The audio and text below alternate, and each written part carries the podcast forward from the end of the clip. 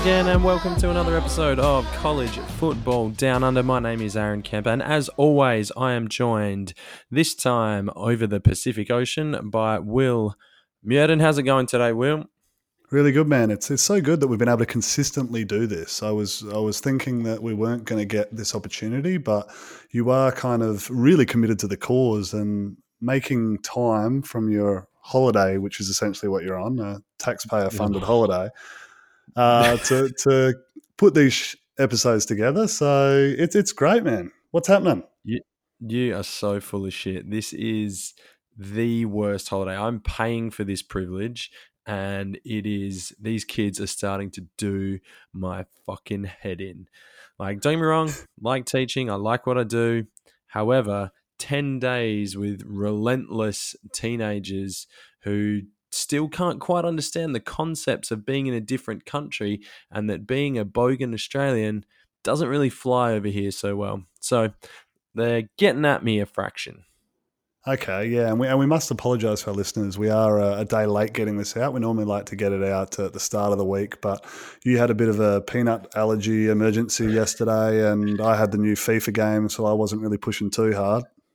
Okay, yeah, I mean, obviously my Japanese language skills is uh, uh, is elite. So I was able to converse extremely effectively with doctors about a peanut allergy and having to give an EpiPen and all that sort of stuff.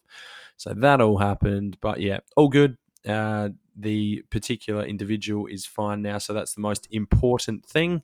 Um, but yeah, I mean, there's been a few other bits and pieces going on. I haven't, I literally have not had a single drop of alcohol. It's been ten days. Ten days. No sake. No, I haven't had a chance to scratch myself. Uh, it is, oh, it's it's like going, like I know you've got like a what a two year old. It's Some like coming up on. Yeah, so you would think like going away with teenagers would be easier than that, but it's not. I'm effectively here with 16 two year olds who need their hands held constantly. Anyway, unless they're on Snapchat or something. But no, it's good. I mean, Japan's good. Things are inefficient here. It's hot and sweaty. Storms are coming. The food's delicious. The people are great.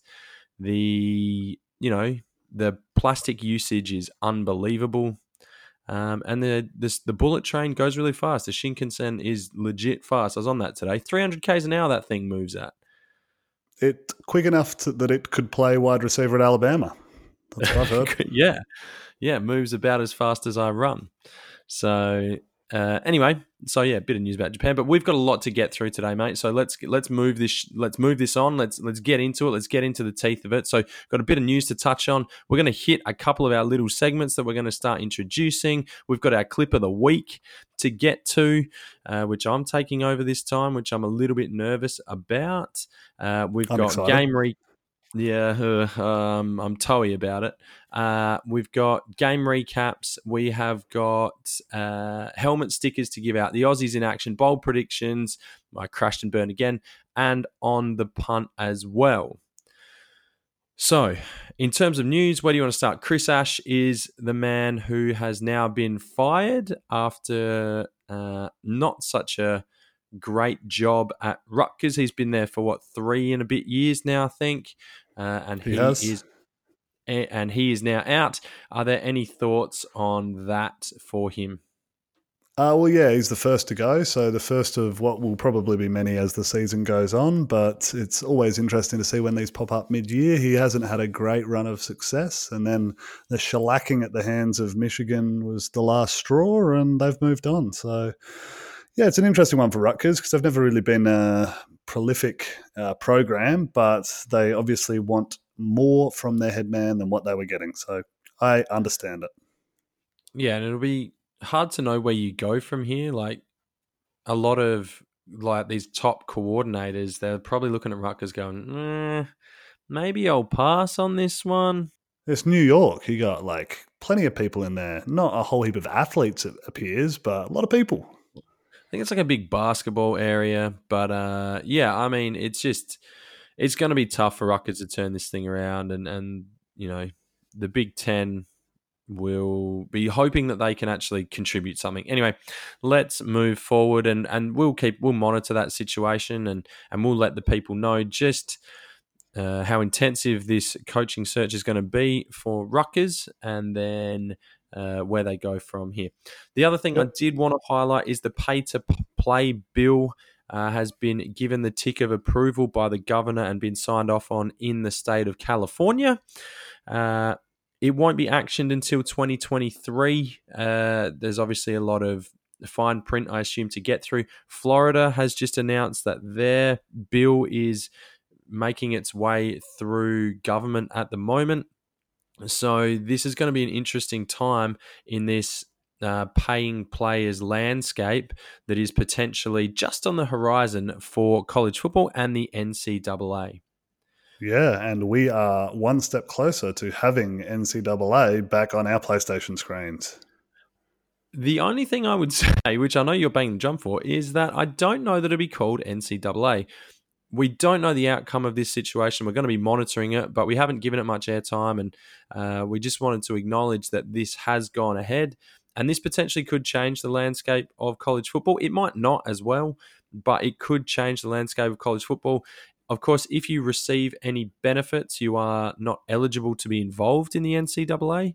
So if Californian players elect to receive anything for their likeness or their name, then they will be ineligible for the NCAA, which could make teams effectively ineligible. Uh, but I don't know if that'll happen, and there's a lot more to play out in this space. Absolutely. All right, now your favorite segment, Will. So I'll let you start, but give me the juice. Tell me what has happened in this particular week, week five of college football. We're 33%, a third of the way through the season. Uh, who grabbed your attention and why? I do have a lot of favorite segments, but they all just tend to be the ones that I come up with, so that's probably fair. Uh, for me yep. this weekend, it is uh, Pony Up, baby. They're back. Oh, wow. SMU yeah, okay. is ranked in the AP poll for the first time since 1986. Was Eric Dickerson still there then? Fuck knows, but that is before we were born which is a that long is. time ago. Well, that was the height of like the Pony Express, right? If you haven't, yeah. well, even then, I think that was before. Really? Yeah, yeah, yeah. I think they had that, and then they were dropped out, and then they had all the sanctions come about, and then they've never recovered. So, yeah, as you were kind of alluding to, there's there's the ESPN thirty for thirty on it. It's, it's a fascinating story where they got the the death penalty um, which yep. was sanctions that were imposed on the program for violations that they had committed. And it has really just destroyed the football program to the point where it's been however long, 30 odd years. But finally, after a 5 and 0 start, they're back. Go on, SMU. There you go. The boys in Texas, they'll be happy doing things, yeah. making things yeah. happen that was somewhere we visited too. Uh, what about you, mate? What did you What did you enjoy over the weekend? Uh, I enjoyed a fair bit of football. Actually, it was a sneaky, really good uh, week of college football.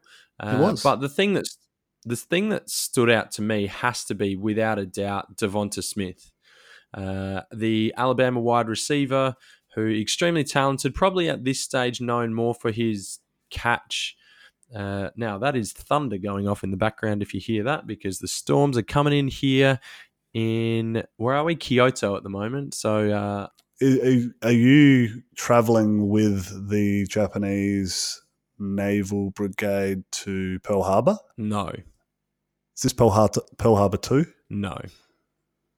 Is Ben Affleck back in it? No. what is Did that? he die in the original? It was Josh Hartnett, wasn't it? Was he the one that died or lived or something? I don't know. Liv Tyler? Dude, what are we doing here? I don't know. Let's get back on track. Okay. So Devonta Smith had the best, one of the best games uh, in Alabama receiving history. Uh, he had uh, a, an absolute truckload of yards. He had 221 by halftime. He finished with 274 and five touchdowns. Again, most notably known for the catch that he made, or the, the game winning catch uh, that Tua threw to him in the in the title game two seasons ago. But he's just gone and set a massive, massive record for the Crimson Tide. Uh, and that'll be a tough one to beat. I mean, mo- all those numbers, I believe, are records. And what an absolute freak of a game. Uh, you don't see those very often. And you, I couldn't help but, you know, look at that particular stat line and think just what an absolute weapon. So I think we can almost close the book on Devonta Smith and just go, you know what, we don't need to say he's that good anymore. We know he is. Uh, so we'll just assume from this point on that when we're talking about Devonta Smith, we acknowledge that he is a fantastic player. Yeah, and I mean, what makes it even more impressive is the amount of talent that they have around him. It's not a Laviska Shenault Jr. sort of situation where he is the man, the offense goes through him, feed him the ball, and then, you know, he blows up like this. Every other dude in that lineup is as dangerous, if not more, than he is. So for him to explode in that sort of way is truly impressive. Yeah, for sure. Uh, all right, lay down Sally.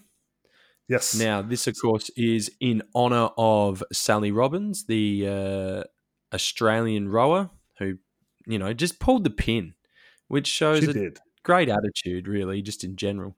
Uh, but who was the team? who was the team that uh, fell in a bit of a heap for you this week?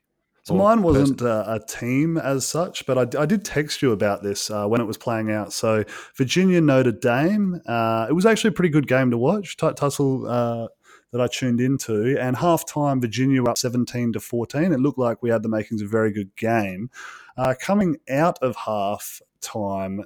ESPN or whoever was covering the game had inside the locker room access for that halftime. So we were able to hear Brian Kelly's halftime address to his students. And I love hearing that shit because, you know, it's being a sportsman myself, I've, I've heard a lot of sort of stuff and I, and I like the really good coaches and the way that they do things differently. What I got from Brian Kelly was not that. It was the most cliched, up and down fucking we need to execute better. We're down, but if we do our job from here on in, we'll win this. Like it was just so boring and like I could wheel anyone out there to deliver that exact same thing. I, I didn't get anything out of it, and I was disappointed from that because I like it when I hear something new or a different take on things or something, and it certainly wasn't that. So you just want Mike Leach interviewed every time? Is that what you're after?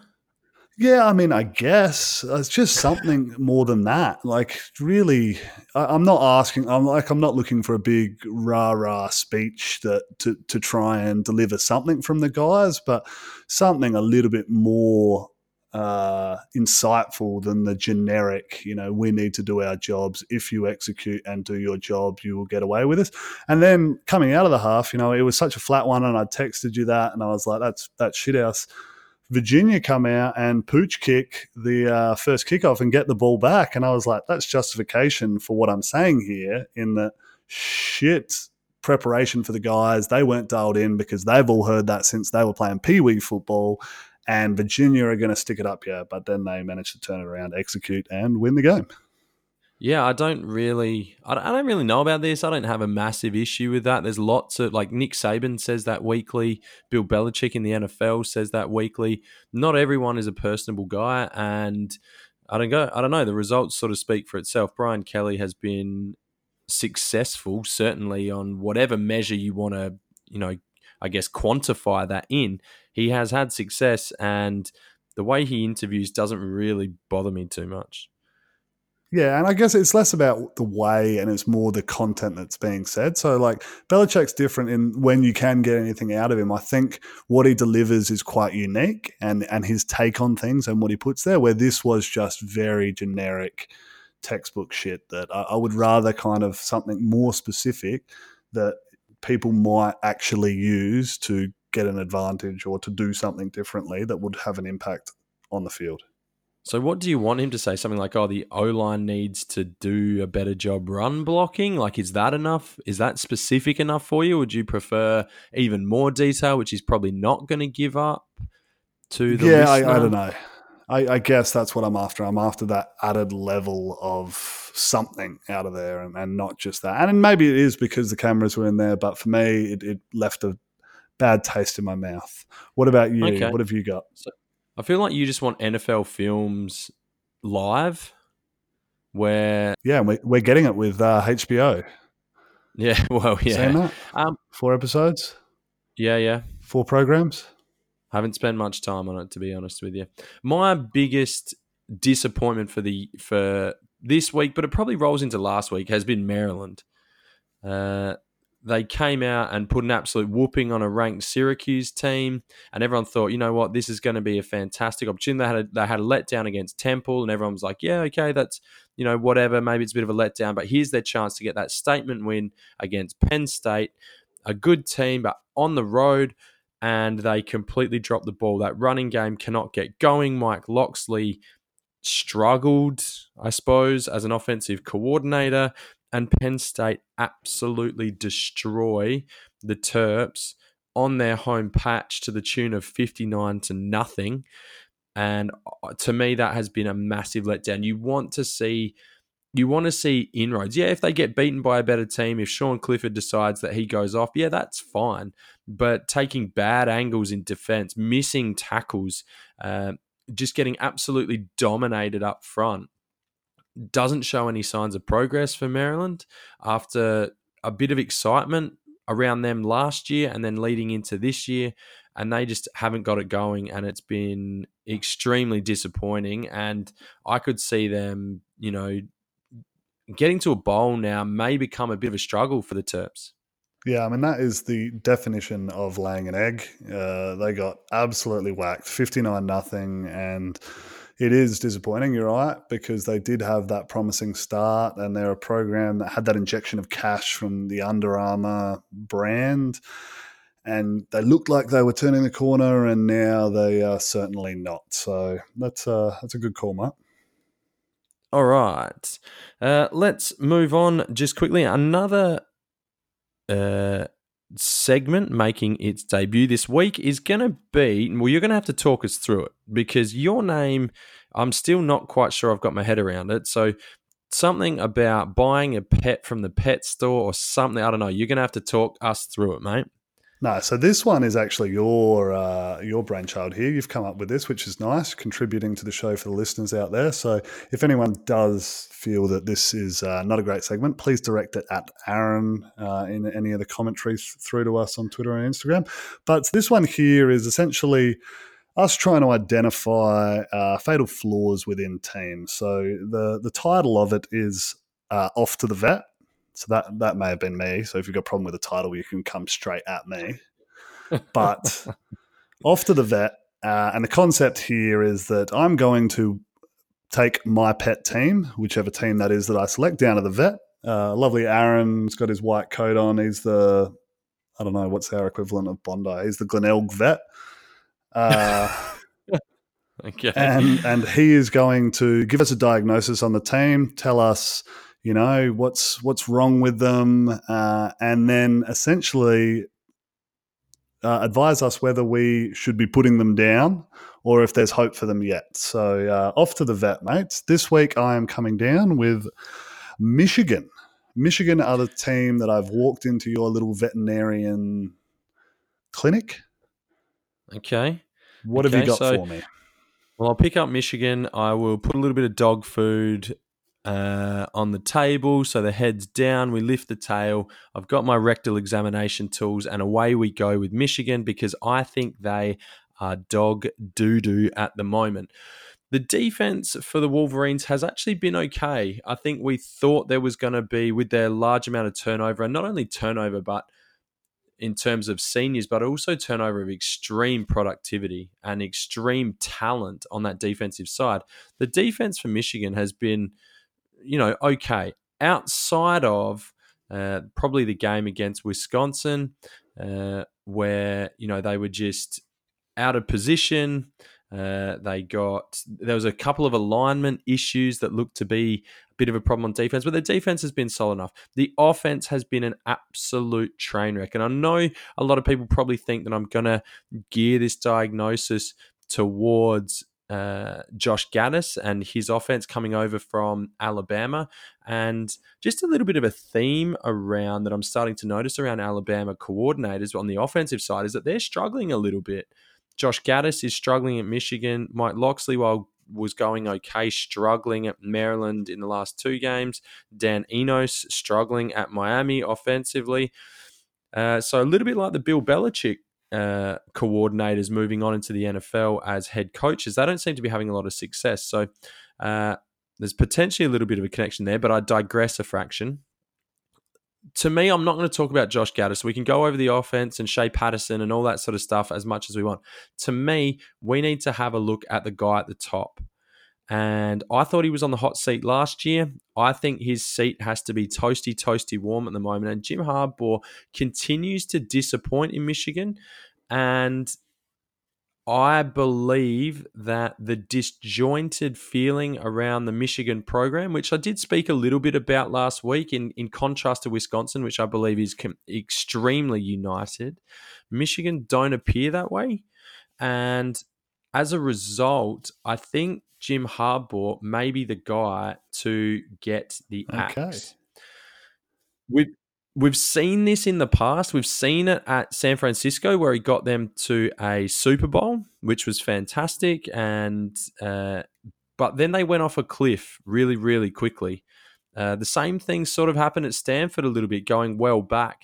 It wouldn't surprise me if we see Michigan go completely off a cliff here. Jim Harbaugh's tenure runs out and just the you know some coaches aren't long-term coaching position guys. Like they don't stay there for 20 years or 30 years. Not everyone's a dan schneider okay? Not everyone is a uh, your mullet man at oklahoma state all right? Not everyone is a lifer for a ball club and jim harbaugh appears to be that guy that potentially starts rubbing people a little bit the wrong way especially as the success starts to dwindle so he needs to have a really long, hard look at the mirror in the mirror.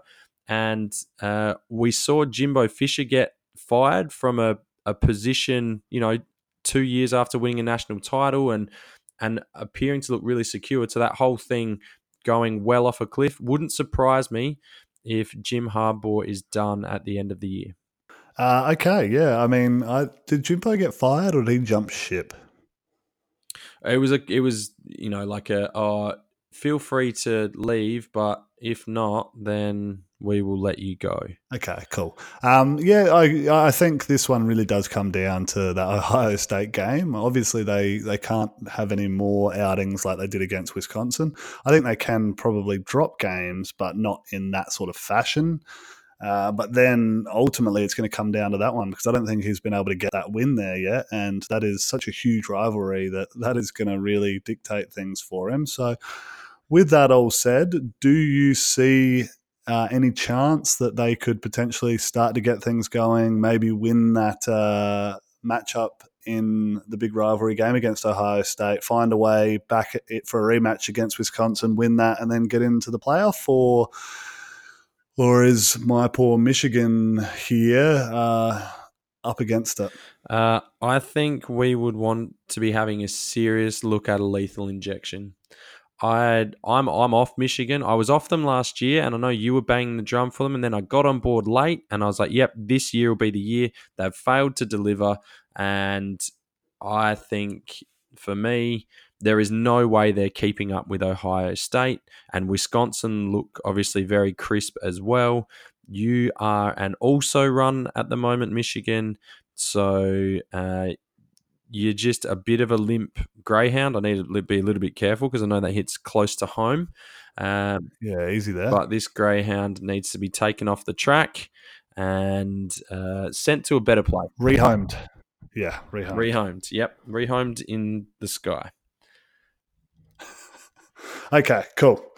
That yeah, that was good, mate. I, I like that. We'll um, maybe come back next week with a, another team for you to diagnose for us. All right. Okay, clip of the week. Well, it's my turn this week. Um, and I'm really nervous about it, having never called any clips live or anything like that. But I'm going to have a look at the two point conversion for Clemson versus North Carolina. Now, there is a minute 17 on the clock. North Carolina have just scored, uh, and they've Mack Brown has decided to go for two.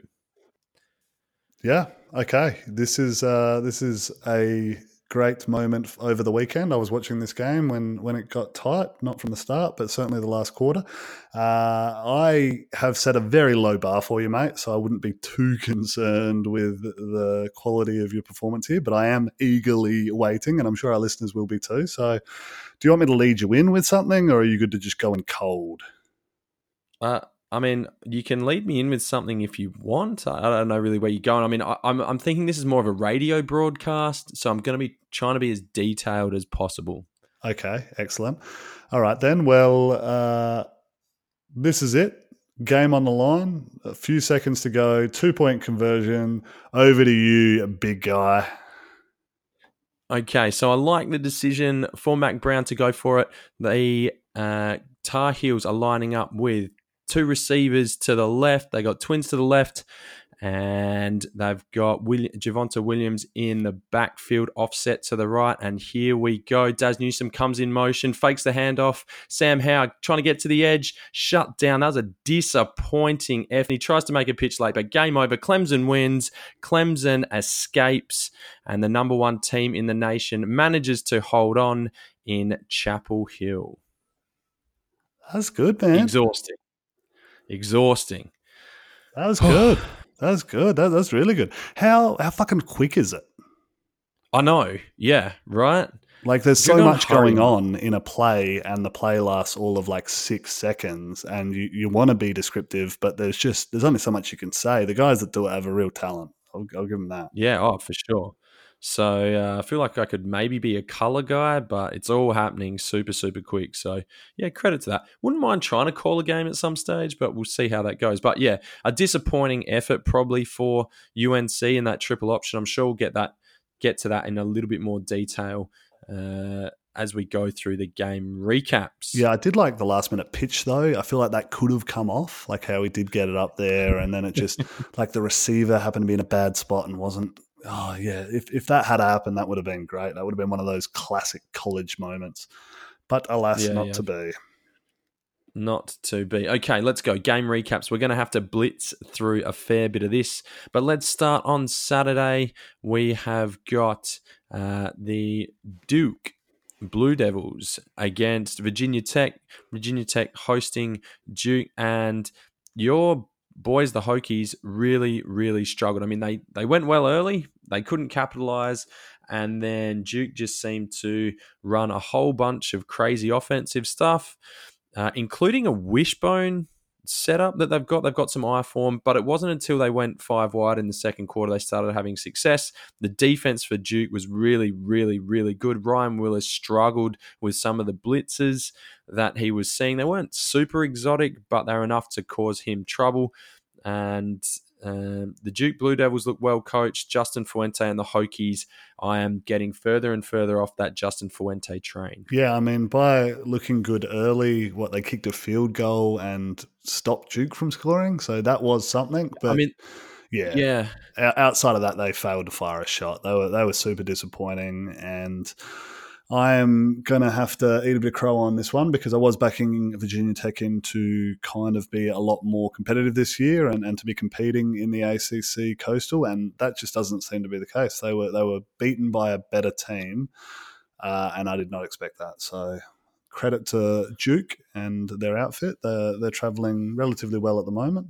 Um, yeah, I mean David Cutcliffe has turned them into a consistently consistent team, mm. which has been uh, really good outcome for them for a basketball school. So, well done to the Blue Devils. And they're going to be a tough out for anyone in the ACC Coastal. In fact, they'll probably win it, really.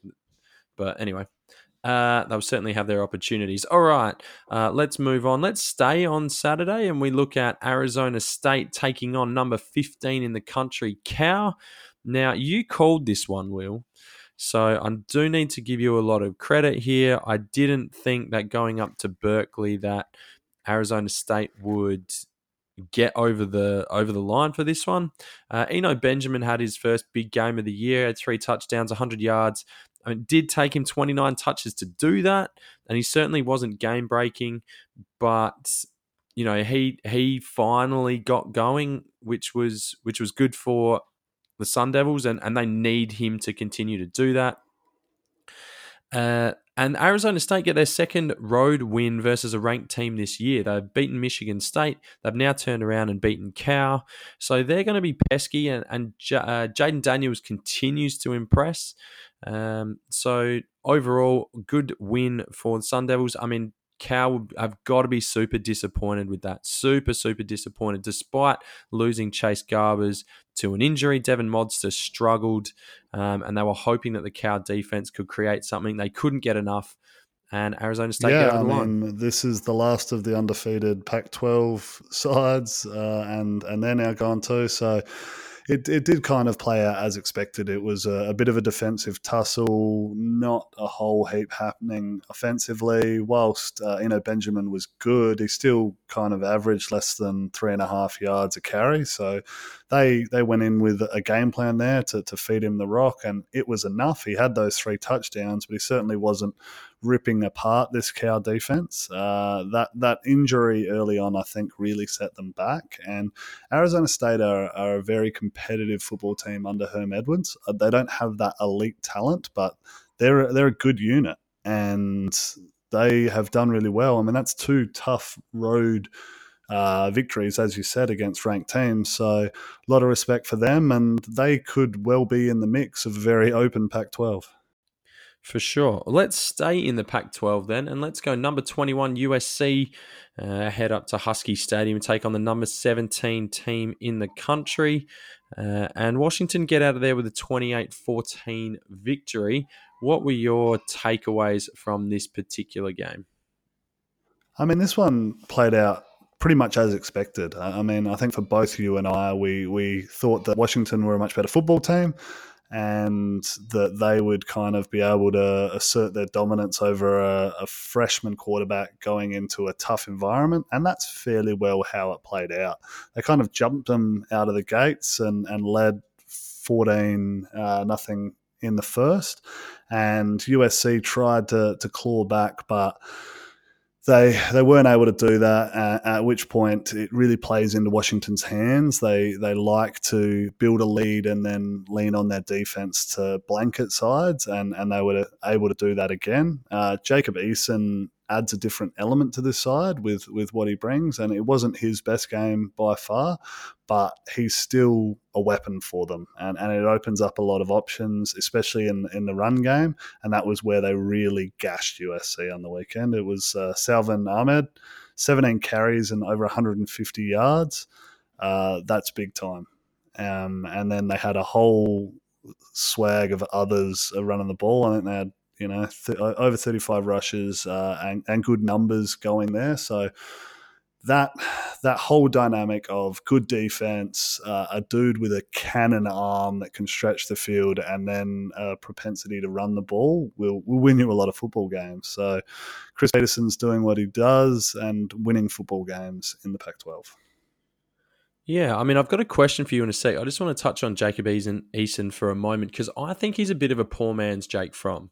I can see why Georgia let him go. I think they're similar. They're shifty. He, he is sneaky athletic. Probably got a little bit more than Jake Fromm from a, a pure running ability, but not much. He relies on a big arm, but he's still up and down. Like he was, he floated a few passes, and his his technique is inconsistent at times. I think, and he just misses too much. And again, you look at his his line 16 for 26, 180 yards. That's very Jake Fromm like.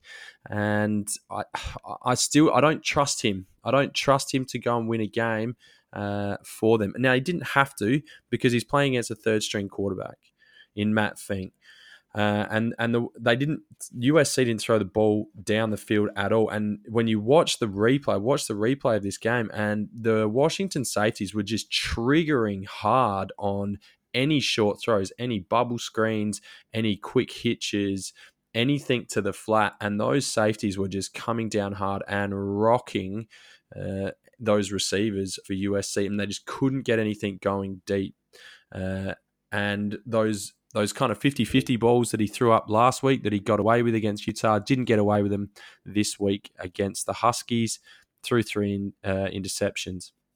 Now, a quick one though: Does this buy this third string quarterback situation? Does the the quarterback situation buy Clay Helton an extra year? Does this give him a get out of jail free card? Oh, yeah, maybe.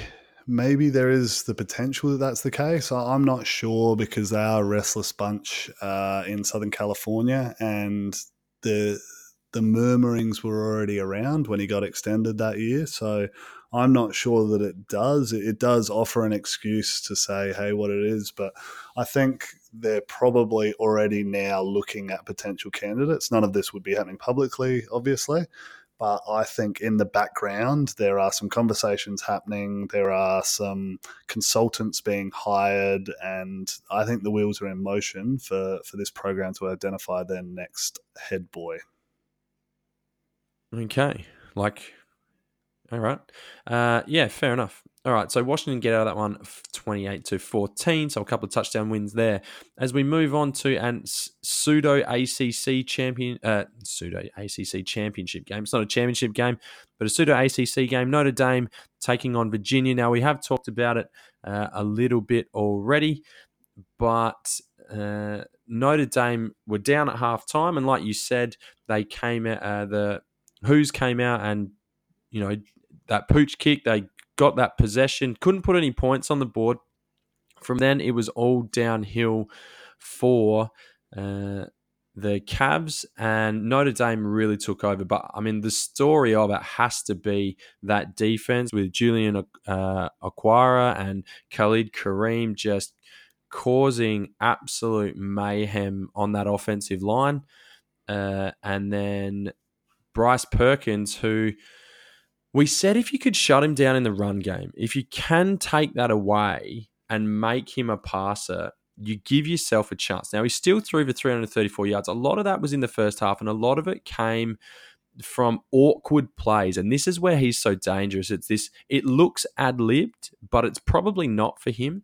So it'll be like a fake jet sweep or a jet motion, and then he'll turn and run with it. And all of a sudden he'll just pull up and, and, and lob a ball over to someone. And it's all these awkward out of position plays that he makes that makes him so difficult to defend. He's not a true passer, but because he can extend plays with his feet, he does move guys open just for, for the amount of time that he's able to keep a play alive. But they picked him off a couple of times. Um, he had through a number of fumbles as well, uh, and I mean a lot of credit needs to go to that that Notre Dame defense. I thought they were fantastic, and the offense was was serviceable. Uh, Ian Book did what he needed to do, and Tony Jones did a good job on the ground for the run game. Well, obviously, he had a massive game, three touchdowns, over 130 yards. So I was really impressed with Notre Dame being able to bounce back. I'm pretty confident that I called this ish. Um, I'm just going to give a little brag there. I don't think Virginia's that good. I think they're fractionally one dimensional. I think they're certainly stoppable. They're well coached. Their defense is good, um, but they just don't have the athletes, particularly on the outside, out of outside of Hasise Dubois, to be able to uh, run with the super athletic uh, teams uh, across the country. Yeah, no, that's a that's a good summation, mate. I, I'm with you on most of that. The only thing I'll say uh, after watching this is that Bryce Perkins is certainly a gamer. I mean, I, I really enjoyed his first half, especially. He, he doesn't have that cannon arm that a Jacob Eason's got, but his ball placement was exceptional, and and it was just that touch that some dudes have and some don't, and he was just able to consistently drop the ball exactly where it needed to be, hitting people in stride. So it's, it's not necessarily these long strikes that are on a rope that are out there, but they are just – you know, an understanding of where what a defense is doing, where your receiver is going to be, that ultimate connection, and making sure you're chucking it up and, and putting it in that spot for them to succeed. And and he was able to do that. So I was I was super impressed with that until, as you mentioned, Notre Dame's defense really put the clamps on and, and were able to put a stop to it all. Okay, so where does this leave both of these two teams? You've got Notre Dame, who obviously dropped that tight one to Georgia. Are they still a shot at the playoff for one? And then Virginia, are they good enough to win the Coastal? Uh, or is that offensive line, which has shown to be a bit of a weakness probably after this game. Are they good enough to go and win the Coastal still? And if so, can they, you know, push Clemson or even beat them, uh, considering their pretty slow start to the first third of the year? So to begin with, on Notre Dame's front, they need a lot to go their way now. Essentially, they need Georgia to be the best team in the country from here on out and win all of their games, and then win the SEC, and not only win the SEC but beat Alabama, who or whoever it is that they come up against in a relatively convincing fashion, to the point where you don't question you know whether that's a, a, better loss than the one that Notre Dame had because that's what they need really. They, yeah. they need it to be like, well, we were kind of close with these guys, so if there is a fourth spot, that's the one we can slot. Outside of that, they don't really have a chance for that national one in my mind. Uh, okay. Virginia on the other side, they they're they're a good team. They're going to be in the conversation for battling it out in the ACC, but they're still two levels below where Clemson's at and then when Clemson get an opportunity to play them in that title match, if it is them, and that I mean they have as as much claims to it as anyone else from what they're doing at the moment. I don't have any great confidence in saying that they are or they are not the team that's going to get there. They potentially could, but there's the whole ACC outside of Clemson is still just a bit of a mess, and they're one of those teams. They're they're on the better end of it, but I'm not saying that they're a, a good football team that will certainly you know bounce back from this one and make their way out. All right, let's go rapid fire through the Power Five. So let's start in the Pac 12. We very rarely do that, but Utah crushed Washington State 38 to 13. Uh, I did catch this game in Washington State, looked to be sort of in a bit of control early, but then Utah just closed this out. This to me for Wash for Utah isn't this game to me isn't the issue. It's the fact that they lose the USC game. That's got to be heart wrenching for them now. And the same can be said about Washington and their loss to Cal. I think those two teams continue to show that their best is so good enough, but they have these shit games that is part of college football on a week to week basis, and that's why we love it. Is that the team that shows up for Utah next week might not be the same team that that beat Washington State, which is a fantastic thing to to watch and see and experience, and it can be extremely frustrating. But gee, those losses have got to hurt the Pac-12. Yeah, that's uh, interesting rapid fire. Sorry, oh, I just gave a little bit of a quick take there. Um, all right, all right. Stan, well, you won't have much on this one, but Stanford downs Oregon State thirty-one to twenty-eight. Yeah, no, nothing there. Cool. No, late Arizona, field goal late field goal. Uh, I mean, that's not a great win for Stanford. They are a bit of a mess at the moment. Not a mess, but they're certainly having a down year. Arizona gets over UCLA, who are progressing from bad to kind of plucky, 20 to 17. Probably early in the year, they're losing that game by about 40 points. So without, are UCLA on the up? Uh, Arizona without Khalil Tate, who is massive for them. So no is my short answer. Okay. Across into the ACC, Alex Hornibrook led FSU to a win over NC State 31 to 13. And we might go to the vet again with FSU next week, but they appear to be going a fraction better at the moment. Your thoughts on Cam Akers, Alex Hornibrook, the lefty starting at FSU, and are they on the improve or is Willie Taggart still in trouble? No, he's in trouble. I, I watched that game because we had uh, some of the money on the punt on that one. So one of the screens I had going had that one, and every time I would watch it, they were doing something fucking shit. Like they were giving up penalties.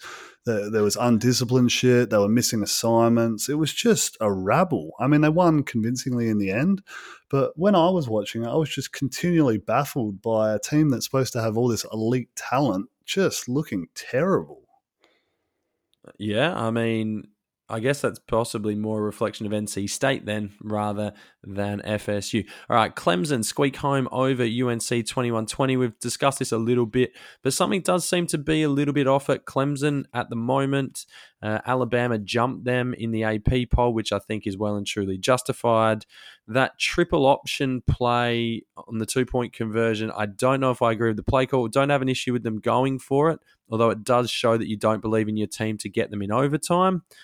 But the triple option uh, just didn't look quite right for the Tar Heels, and Clemson get home okay. Is there any reason to be too concerned uh, for if you're a Tigers fan?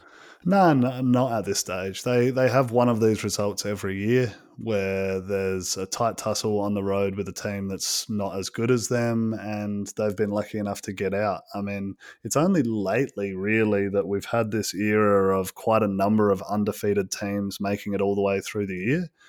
Um, I remember not all that long ago where teams like you just didn't have it you might get one undefeated team, but people people drop games at the college level all the time, and I think we're kind of a little bit privileged to have these insanely talented and well coached squads at the moment that they are kind of distancing some, themselves from it, but they're not immune to it. And you're going to see this stuff. Alabama's going to have a game like this somewhere uh, along the year. It might not be against an unranked team, uh, but they're going to have a, a, close game on the road. It's, it's just the nature of things. When you're getting everyone's best shot every week, all you have to be is 10% off and you're you're a chance of copping one on the chin. Yeah. All right, Wake Forest, who potentially are the best team in the ACC at the moment, they continue on their winning ways and they dispatch a Boston College 27 24. Georgia Tech lose to Temple 25 to 2. So cool. Wreck-Em Tech, they're, oh, that offense is a tough watch at the moment, but nothing that we didn't expect. So, you know, if you're a Tech fan, stay in there. Uh, it'll things will good things come to those who wait or sometimes never at all, but we can hope. Pitt beat Delaware very scratchy by the Panthers a week after pushing Penn State. Syracuse also won in the ACC. Across into the SEC, whoa, Auburn destroys Mississippi State 56 to 23 and I think both you and I were extremely impressed with the Tigers. I mean they're up 42-9 at the half the running game was on point. It looked like it. It looked like to me that if Gus Malzahn was having a wet dream, this is what it would look like. Lots of jet motion, lots of uh, you know, a lot of dressing, as they say, put on on a lot of these plays. Uh, some wildcat stuff thrown in there, a couple of gadget plays, and then use the run to set up play action and take a couple of deep shots. Uh, and Anthony Schwartz and Seth Williams are on the receiving end of that field day from the running game. And on top of that, you've got a dominant defense. So Auburn looking fantastic at the moment.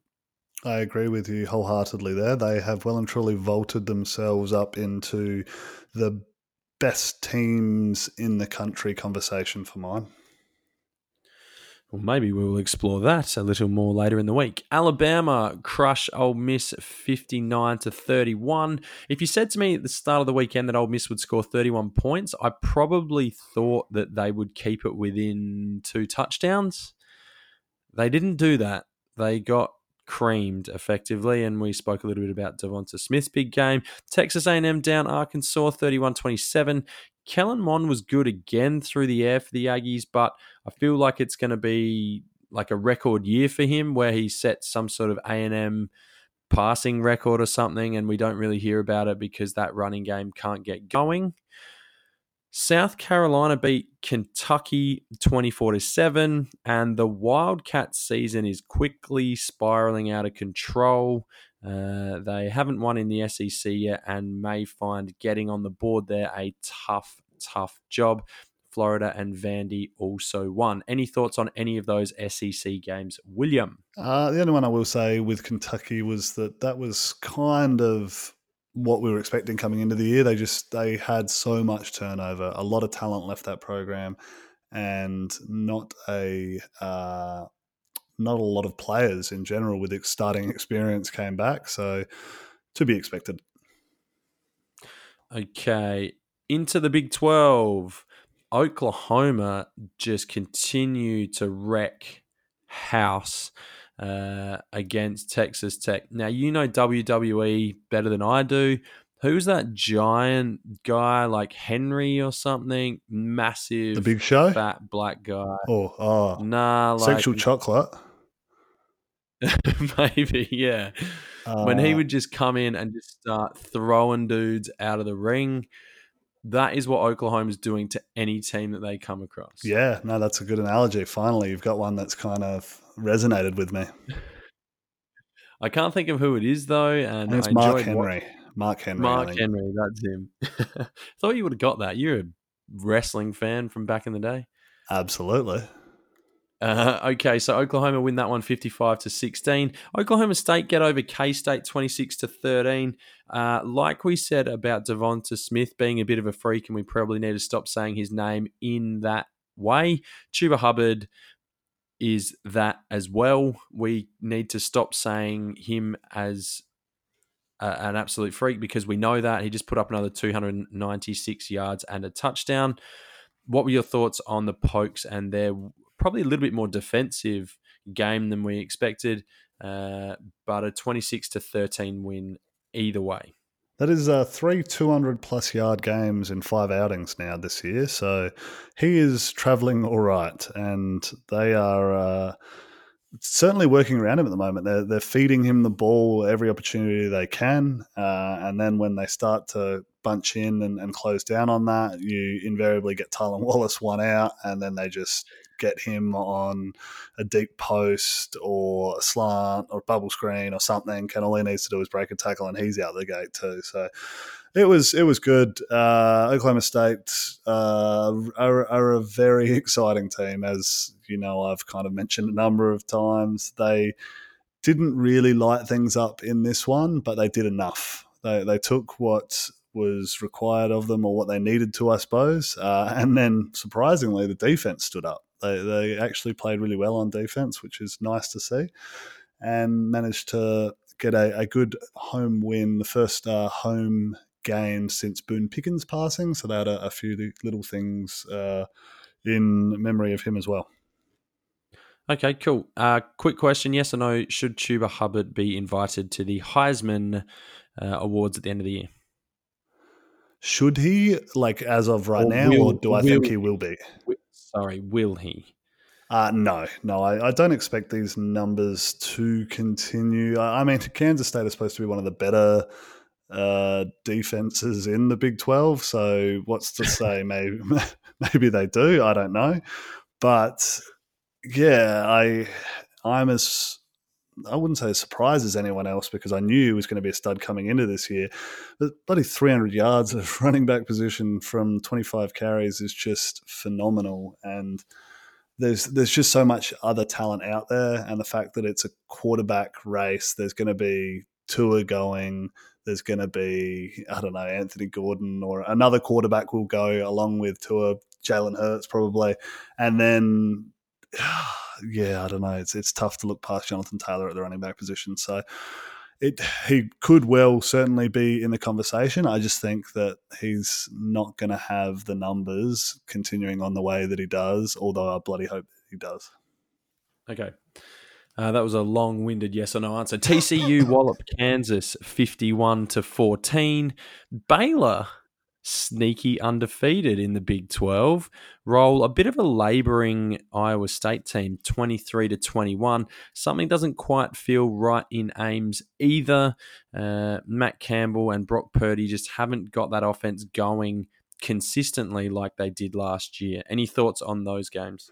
Yeah, I'm not so sure with that Baylor Iowa State one because that was uh, actually a tight one. I did have this one up as well, and they both teams had their chances. I think uh, Matt Campbell's Cyclones were on the road. It, it's not probably the most daunting of environments down at Baylor, but it's not an easy place to play. And for them to certainly be in that match and then lose it late is is no real, you know, super disappointing outcome for them. They, they will certainly be Uh, not happy with the way that played out, but it's a good Baylor team. So it's kind of one of those coin flips that you can come up on the wrong side of.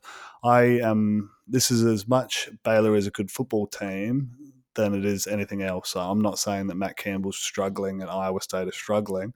They lost David Montgomery, Kelvin Harmon, as we've mentioned. Um, but Baylor are good, I guess is what I'm trying to say.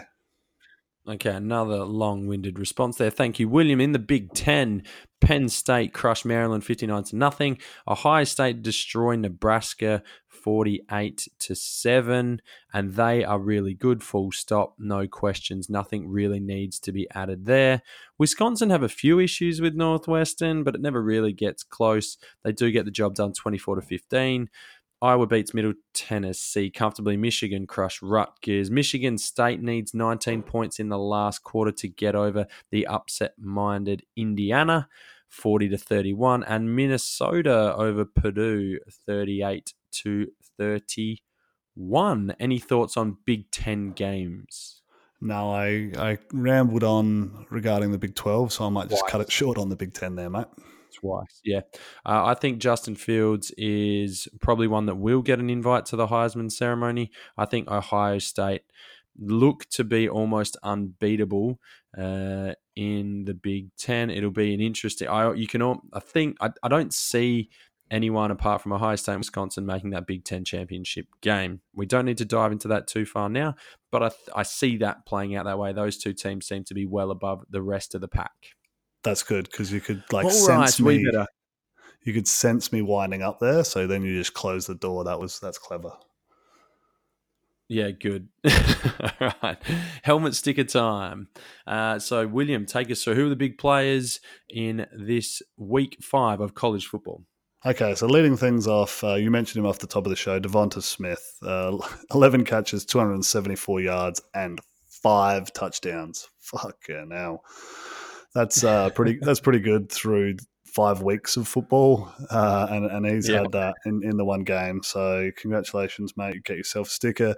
The dude chucking him the ball broke an Alabama record, six touchdowns. Uh, Tua Tagovailoa, I feel like he's starting to fill his helmet up with little college football down under stickers.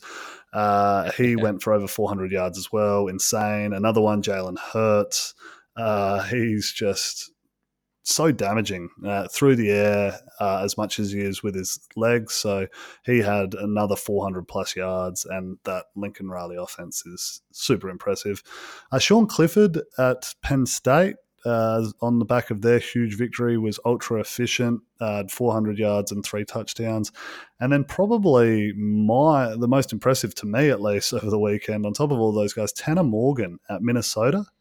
So they were in a tight tussle with Purdue he went 21 of 22 for nearly 400 yards and four touchdowns.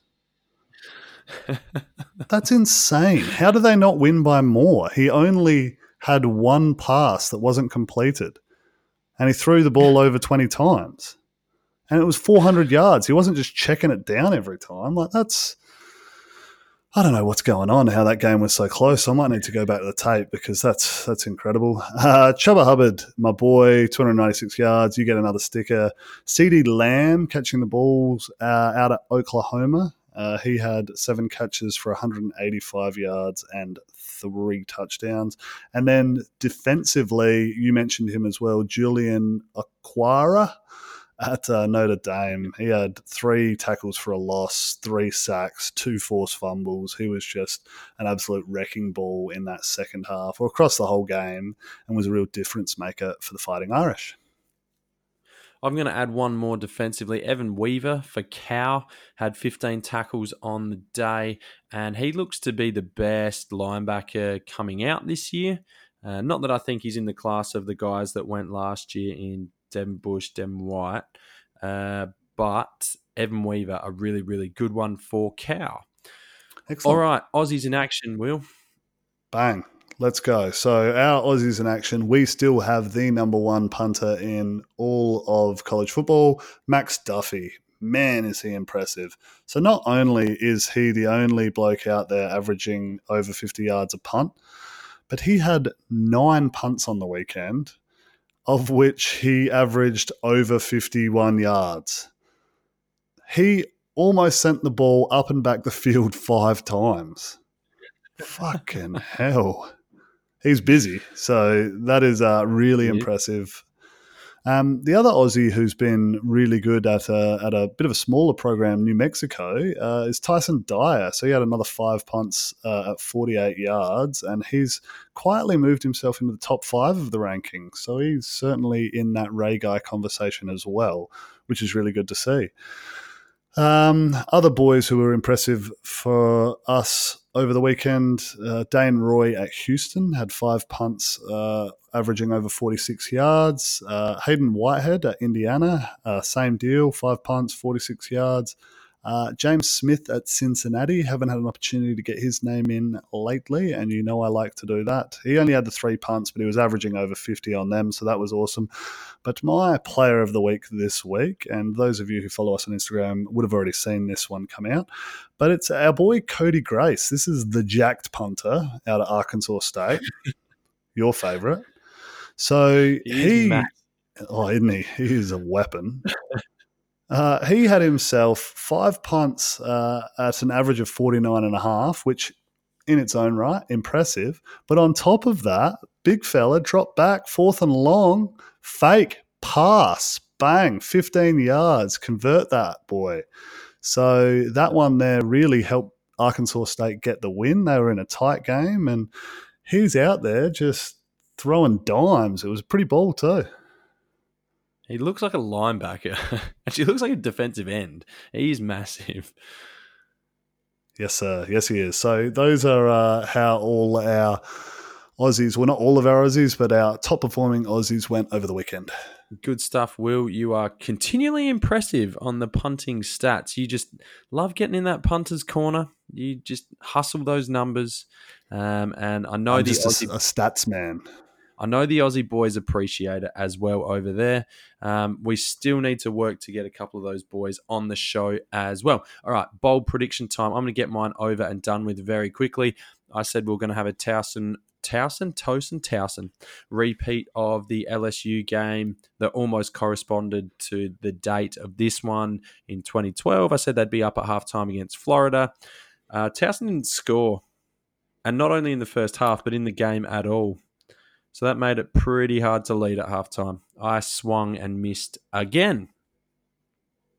Yes, you did. Yes, you did. And by a wide margin again. But yeah. hey, that happens. We, we, we keep going at this one. So I did see that they didn't score at all, and that was always going to be a, a tough one there going up against Florida. Uh, I also missed again, and I also missed somewhat close, I guess. So I was two out of three. So my uh, my prediction was that you would be wrong uh, and you weren't happy that this was uh, not yeah, bold enough. I went and multied the three of these together, and it paid over twelve bucks. So that's like something paying twelve to one. Like if uh, it, it's not likely to occur. And I guess is is my gripe. It didn't. Well, no, you're right. But the fact that you thought that it I shouldn't be able to pick it because it probably might is just ridiculous. So I'm still bitter about that. But the one that didn't get up was that Maryland uh, Penn State game, which wasn't close. And yeah, that's that's another one where I've I've two out of three ain't bad. Meatloaf would have given it to me. Okay, uh, let's wrap this bad boy up now. Get a feeling that you went actually okay and maybe in the money this week. Although every time I've said that this year, you're like, nah, struck out. So take us through. Uh, can the listeners take their tickets to the bank to receive some money? Or not to the bank, to the tab. No, yeah, your feelings are bad. They're not. They're not good. They're not right. They're okay. incorrect. That's that, that sense that you get. You need to get it checked. You need to get, get it calibrated because we had another down week. So uh, things were looking really promising early on. Uh, the, the first couple of games that we had went our way. So we were two from two uh, to kick things off, which was super positive. And, you know, I start getting a bit cocky uh, up and about around the place, start throwing a few comments out there. Uh, we had, what was it? Minnesota win over Purdue. So it was a pretty tight one, but but they got that. Uh, and we had Florida State cover against NC State. They they did that relatively comfortably in the end. So that was two from two, feeling good. Then we had Washington State at Utah. So as you kind of mentioned in the recap, there was it was looking good to begin with. They were looking like they were somewhat on top, and it was going to be a competitive matchup. And then they just got stomped out, so that wasn't close. I want to just uh, and then to really brag, another brag for me there. I said you shouldn't do that. Utah are too good. Yes. They're going to bounce back anyway. Just a little brag by me. No, that's cool because then you can we can go with what you also told me is that betting Nevada as a favorite to cover would be a good one too. So Nevada being favorites, I was actually on that side. What did they lose? 49-7 or some shit? They got absolute they got Yeah, 54 to 3. 54 to 54 3. to 3. So that's even worse. So I, yeah, I was on the wrong side of that one, which is just bad punting. Like, oh, sorry, Rainbow Warriors, you're our team. I, am I'm, I'm reading the message loud and clear. You were let down by me betting against you. Won't happen again. Uh, uh so ultimately, I go down another 2.3 units. So that takes us to a total of negative 10.2. So uh, we give out we give out 10 units uh, a week. Now we're at the point where you would need to be getting going and asking for some more money from somewhere because all of the units are gone. Okay, that's not. It feels like game over, you know. Like if I'm playing a game, it's the screen's kind of shaking, and I've got a big white game over kind of at mine. But you just boot it back up, right? That's how it works. And I'm feeling yeah. this time around, I'm I'm gonna I'm learning. I'm gonna be all right. I'm thinking you're hoping for a power outage so that the game can't be played anymore at all. But I don't think that's going to happen. I think you're going to take that little cartridge in, give it a blow, uh, put it back in, and uh, away we go again on the punt for week six, which you know is, which is shaping up. Uh, now, I haven't had a look too closely at the week six schedule, and obviously we'll get to it in a little bit more detail uh, in our preview show. But uh, I think there's a couple of juicy matchups to keep you interested. Um, hopefully, there'll be something that we like the look of. Obviously, the Iowa Michigan game appears to headline that. We've also got Auburn, Florida, uh, Ohio State, Michigan State. So there is a lot to get excited about for week six on the marquee side. All right, if you haven't already, please make sure you do hit us up on Twitter or on Instagram at CFB Down Under. Make sure you subscribe to our podcast. You can get that at all the usual podcasting locations, whether that be iTunes, Stitcher, Spotify, uh, all the other places, your podcast app. Please do subscribe, like, leave us a review, um, and we can really look to push uh, college football down under continue to make it big in the Australian market. We do thank our American supporters and our listeners from all over the globe as well. Uh, a little bit of a longer show again tonight. Uh, we've got a lot more material coming to you as we get through a third of the season. On behalf of that guy in the Adelaide Hills, Will Murden, for me here in stormy, humid Japan. My name's Aaron, that's Will, and we will see you next time.